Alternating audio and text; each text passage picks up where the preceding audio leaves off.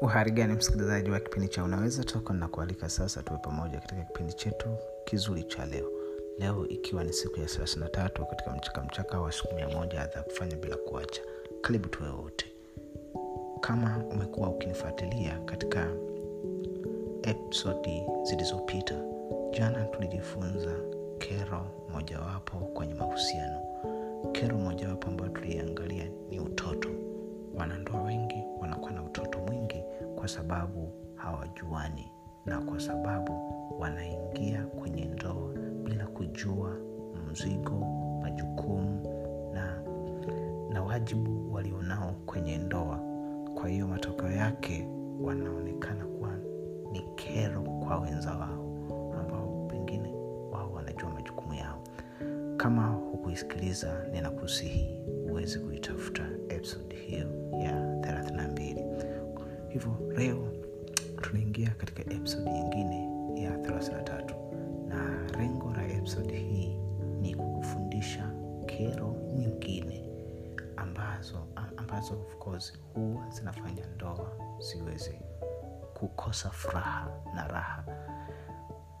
Kero mojawapo ambayo kwa kweli inawasumbua watu wengi sana na mara nyingi huwa wanandoa wanaweza wasiambiane wasisemezane kwamba unaniuzi au unanikera kwa hichi kitu lakini utaona tu kwa vitendo.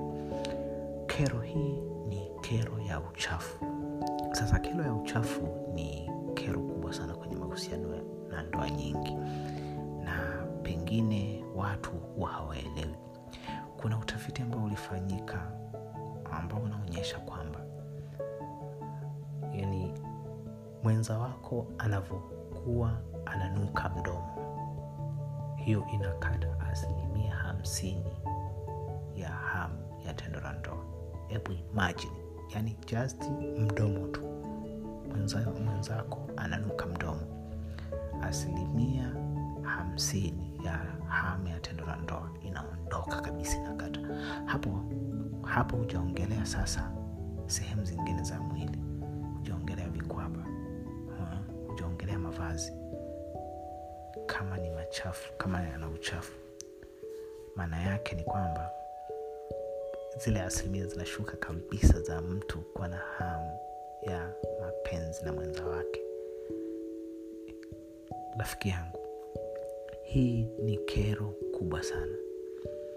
Hapa ukiangalia kero hii ni kwamba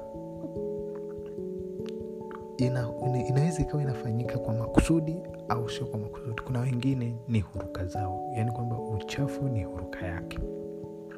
Anajijua kabisa mdomo wake huwa unasumbua unanuka.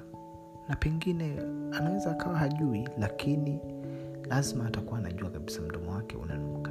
Sasa badala ya kuchukua na kufanya initiative za kukabiliana na hiyo hali inaweza ikawa labda kupiga mswaki mara kwa mara au hata kutumia dawa ambazo siku hizi